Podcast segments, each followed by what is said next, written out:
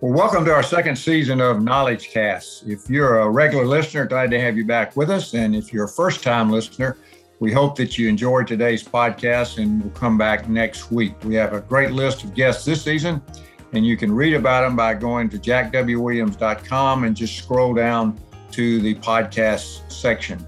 Well, our guest today is, is Bill Curry. Bill is a graduate of Georgia Tech. He had an opportunity to play for the legendary college football coach, Coach Bobby Dodd.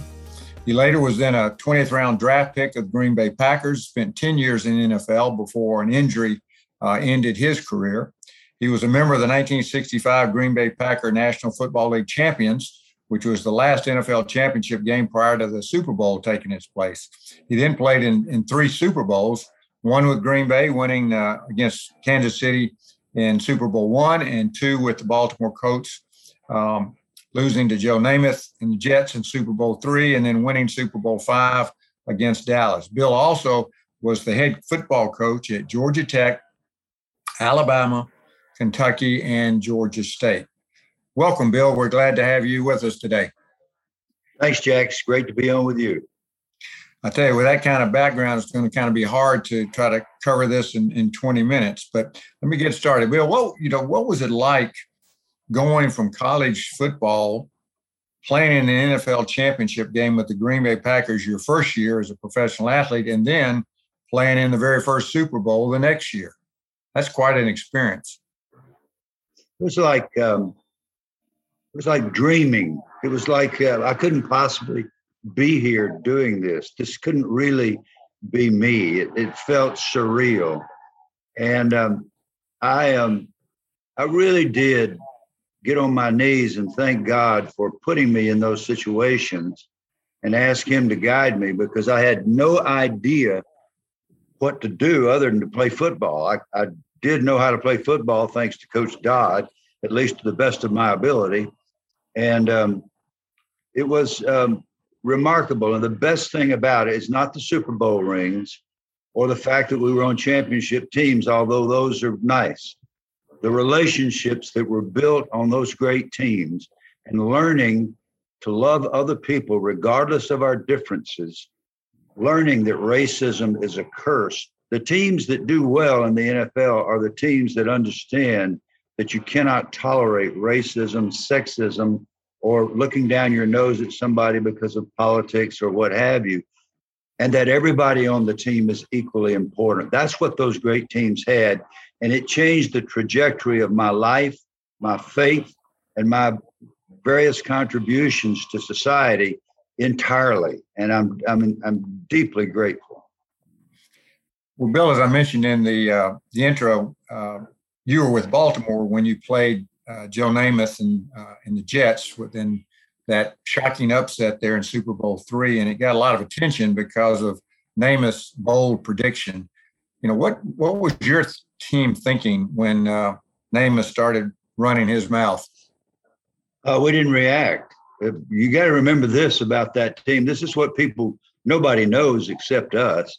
When we started the year, our last exhibition game, we lost our quarterback, Johnny Unitas, and he was right. replaced by Earl Morrall, who had never taken a snap in our in a in a huddle with us. He didn't know our snap count. He didn't know our formations. He didn't know our plays.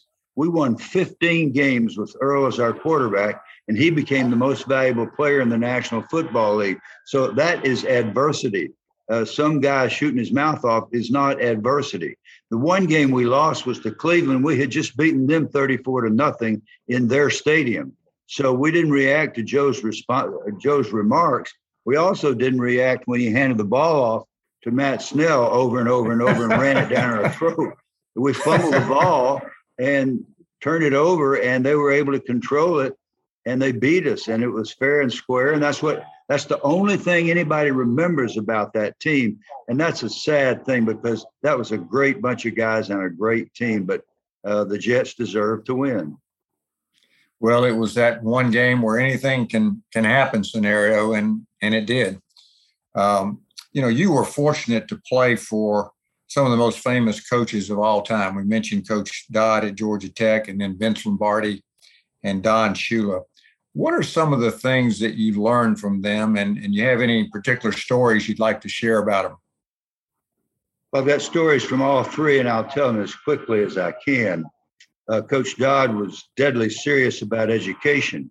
My mom figured that out, and uh, she maneuvered it so that I ended up with Coach Dodd. She at least she helped, and uh, he said some ridiculous thing like "You're going to go to every class," and I thought he was joking about that. So I cut chemistry my first week at Georgia Tech. No way they could catch me, right, Jack? There were 100 That's kids in the class. The right. next day, the next day, my name was on the bulletin board. You know this drill. Bill Curry, report to Grant Field, 5:30 a.m. Wednesday morning in your running gear. About the 50th time I ran those west stands, gagging and sobbing, I decided that chemistry at eight o'clock in the morning was a marvelous thing. And that's a cute little story. But here's what matters I never cut another class at Georgia Tech. I graduated from a school where I didn't belong academically, sure enough, only because my football coach loved me too much to allow me to self destruct when I couldn't see my own potential. I went about a thousand miles north, and Vince Lombardi was a very different kind of guy. He talked like this year. He was from New York. New York. He was a Catholic. He, he, he said, Your religion, your family, the Green Bay Packers, that's all you'll think about while you're here. Those will be your priorities. He was obnoxious. He screamed at us and he yelled, and I didn't like him, but he had some great virtues. He would not tolerate racism. We had more African American players than anybody in the league. Nobody could beat us. And I thought those big guys would hear my Southern accent, injure me, and send me home. That's not what they did. Led by Willie Davis, they embraced me. They loved me. They taught me how to behave. They taught me how it feels when somebody treats you like you're less than. And that's the reason I believe that nobody could beat those Packer teams. There were other teams that had talent, but they had a kind of bond that only exists where people accept each other and love each other. Was it all happy all the time? Did everybody get along? No, of course not. But we slugged it out internally and never allowed that to affect our performance. And that taught me a great, great lesson as well. And then came Don Shula, and um, uh, he was a fanatic about special teams. He was the first guy, I think, in the NFL to have a special teams captain. Well, he allowed me to be his special teams captain. Why? Because Bobby Dodd taught us all to play special teams, didn't he, Jack? He yes. made us all learn how to cover kickoffs, and I was a long snapper as well. So he let me be the special teams captain, and we're playing the Falcons on national television. We got a new baby daughter. My wife, Carolyn, is bringing her up that very week. And I clip a guy right in front of the bench on an 80 yard punt return. Greg Brezina, Falcon linebacker. Shula ran on the field, grabbed me by the shoulders, screaming profanity in my face. And since he came across the white line, you know, that's that's hostile territory. I screamed the same kind of language right back in his face. Wonderful. So I'm going home that night thinking, Carolyn's on her way up here with baby Kristen. I'm going to have a one game career with Don Shula because I shot my mouth off when I couldn't afford to do so. So we're watching film Tuesday after the game. And the assistant coach said, Curry's out of clip. And I said, might have been. He said, Well, let me make a suggestion. The next time you decide to dog cuss the head coach on national TV, make very sure it's not a clip. Do you understand? so I go find I go find Don Shula and he takes me in the equipment room and I was just on my knees, coach. I'm so sorry. I apologize. It'll never happen again. You know what he said? He smiled. He said, I kind of like that. Just don't clip the guy. You think we played hard for him? We played our hearts out for him because he allowed us to have relationships with him different from any coach I ever played for. So all three of them were great in their own ways. We also had a chance to play with Johnny Unitas and Bart Starr. Uh, you know what a what a opportunity that was. Yeah. Well, I it, I can't even. There are no words for those two um, in, in, my opinion. And there have been plenty of great quarterbacks since then. But up until that time, there, there was no debate that they were the two greatest quarterbacks in the history of the game. You can talk about Brady and Montana in the same breath with those guys, but they were not only great on the field, off the field, they were life changing leaders. And uh, we could really get into long stories here, and I know we don't have time for it. But they were both. Uh, it was a privilege to snap the ball and be responsible to to protect those two men. I would I would have done anything. I would have marched into hell to uh, protect either one of them. Bill, you know, today the professional athletes uh, make a ton of money, and I hate to bring up a sore subject probably for you, but a lot of our audience don't realize that's not the way it always was. And in your era, uh, football players had to have an off-season job to make ends meet. What are some of the things that you did during the off season? Well, I would like you to know that my first contract, Carolyn and I, we, we sobbed. We were so excited because it was twelve thousand five hundred dollars, and I swear, I, I, mean this. We thought we were set for life. How dumb we were. Um, and our per diem during training camp was six dollars a day. This is the NFL now, six dollars a day. That's why we formed a, a players association later on.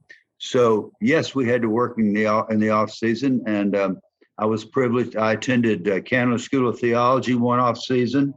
I should have stayed in school there, but I figured I knew everything there was to know about God after one year. I was 24 years old and stupid. I wish I had stayed. That was a great experience. Uh, we we had won the championship, so we could afford that. I worked at First National Bank. I worked for Channel 5 as a sportscaster. I worked in the real estate business. Um, I tried a lot of different things and I enjoyed all of them, but uh, I didn't love any of them. So I went into coaching when I finished playing. Well, speaking of coaching, you know, you had the opportunity at, at obviously at Tech and Alabama, Kentucky, and then finally at Georgia State. You know, each one of those schools, from a standpoint of tradition and history and expectations are a little different. Uh, how was how was that experience with with all four of those going from one to the other? One of the worst things you can do if you want to prepare to be a head football coach in college is to play in the NFL for a long time. So after playing for 10 years in the NFL, I walk into Georgia Tech as the head coach. And the, the illusion was because I played for Dodd, Lombardi, and Shula, hey, this guy really knows a lot about football. Wrong. I knew one thing how to survive as an offensive center. It took every fiber of my being. My job was to hike the ball and be run over slowly. Well, I had to learn to do that, but I also had to call all the blocking signals. I had to do the blocking combinations for complex defenses and fronts. That's all I knew. I didn't understand recruiting. I didn't understand fundraising. I didn't understand all the things, staff, staff selection. So I came to Georgia Tech as a pure novice, and I learned every day that I was there. And I'm very grateful for people like you and many others who came and helped what we were trying to accomplish. Um, and and we got the job done. We built the program back to something that that uh, we could all be proud of. Uh, as for Alabama, you never have to motivate an Alabama football player. He knows why he's there. Now, class attendance, that's a little bit different proposition. We we had to, and I'm, to be fair to the Alabama guys, they weren't a lot different from the Tech guys. We had to make the Tech guys go to class too, and so you do whatever you have to to make sure they're sitting in that classroom. Kentucky was a revelation because I was told, well, don't go to a place where football is second fiddle. And at Kentucky, it's second fiddle to basketball we should have made it, and we should have made it well at Kentucky. We did not. That was that's on me. But Rick Pitino was the coach of the basketball team at the time, and he was wonderful. He went out of his way to help us in every way he could. So we had no excuse up there. Georgia State was just a joy from start to finish. I mean, every youngster that came to Georgia State came there uh, as an act of faith because we didn't we couldn't show him a nice locker room or even a practice field. We didn't have heck, we didn't have a football for a while there, or or a telephone or an office. So those guys, I'll always be indebted to them. And and the great thing, yes, they've improved the football, everything about it, the practice facility. They have now a game facility thanks to what happened with the Braves. That's really just beautiful. but most importantly, uh, they've all graduated. Virtually all of them have graduated. So we're happy about that. But it's all been a great experience. Well, you have to feel good about that Georgia State experience uh, because you know this past year, you know they had the highest wins they've ever had, and, and really um, you laid the foundation, and it has been growing ever since. I, I want to ask you one other thing. I've heard you speak many times, and I've heard you talk about the power of the huddle. And I, I want you to just briefly explain why that's such a great analogy today. Well, after 911, ESPN decided not to put any of us on airplanes um, for the obvious reason. And I, my assignment, we were living in North Carolina, so my assignment was changed, and I was to drive to Birmingham and do the Alabama Southern Mississippi game. And I got about halfway there, stopped for gas. This is while you were. This is while you were broadcasting.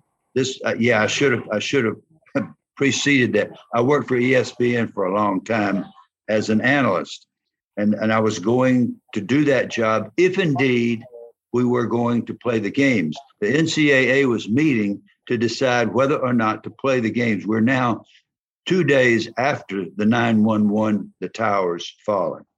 And so I stopped to get gas, and the fellow at the gas station said, Coach, we're going to play these games? And I said, Well, I don't know, but if this cell phone rings while I'm in your station, you may be the first fan in America to find out. We had been told to take our cell phones. NCAA would call us and tell us whether or not we were going to play the games. So sure enough, my phone rang. I was told we're not playing. So I walked back up to the front of the filling station and I told the guy, "Hey, uh, we're not playing." And I'll never forget his response. He leaned forward, his jugulars popped out, and he looked me right in the eye and said, Well, let me tell you something, coach. In Attalla, Alabama, come Friday night, we're going to play football because it means a lot to us. Wow. I didn't expect that. I got in my car and I was so badly shaken by the whole set of circumstances. I began to ask God, show me what, what is all this? Who cares if we play a dumb game on a Friday night in Attalla, Alabama? And it was almost as if a vision came to me. Every the Holy Spirit works on us sometime in this way, I think. I began to see Friday night it doesn't matter if it's in Attalla, Alabama, or Pueblo, Colorado, or upstate New York, or California, or Florida. That's when America huddles.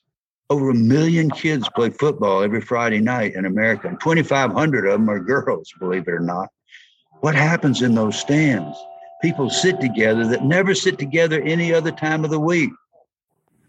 what happens when one of our kids scores a touchdown? We hug. We don't stop to see what the pigmentation is. We don't stop to see what the denomination is or whether they voted correctly in the last election. We just hug because that's our team. We're huddling, not just the players, the parents, the cousins, the uncles and aunts. And that's what America needs now. We need to huddle, talk about our differences, love each other in spite of our differences, and come together as a team. That's what happens on Friday night. Well, what a great, what a great analogy. Well, as we wrap up, Bill, I, I just want to I want to thank you for being with us today and and, and sharing your thoughts. Uh, you certainly have lived through some great moments and made a major impact in the lives of a lot of young men. Um, I can tell you for sure, uh, I've talked to many of them, and and they would follow you wherever you asked them to go. Um, so, thank you for being with us today. Thank you, Jack, and I'm, I'm really I'm I'm impressed that you're doing this but I'm not surprised. well, also, I might say uh, I'm very familiar with those west stands at five o'clock in the morning as well. Uh, I learned I learned my lesson a couple times as well. But well, as we close out another podcast, I want to encourage uh, each of you to be back with us next week. And as always, make it your goal this week to be a positive influence in the lives of others. Hey, before you go, we wanted to let you know about Jack's book called The Question A Guide to Answering Life's Most Important Question. In this book, Jack shares his personal journey that began in 1993 to determine the values, principles, and beliefs that would guide his life. Whether you are a spouse, parent, grandparent, friend, leader, educator, coach, or mentor, Jack's I Believe statements apply to all the roles he has played during his lifetime and can do the same for you. Jack's message applies to all people, ages, and careers. It's an easy read with compelling stories, enjoyable humor, and sincere transparency. The question is now available in ebook and paperback exclusively on Amazon. Go to jackwwilliams.com slash the question to learn more and buy your copy today. Again, thanks for joining us for this episode and join us next week for an all new episode of Knowledge Cast by Ideals.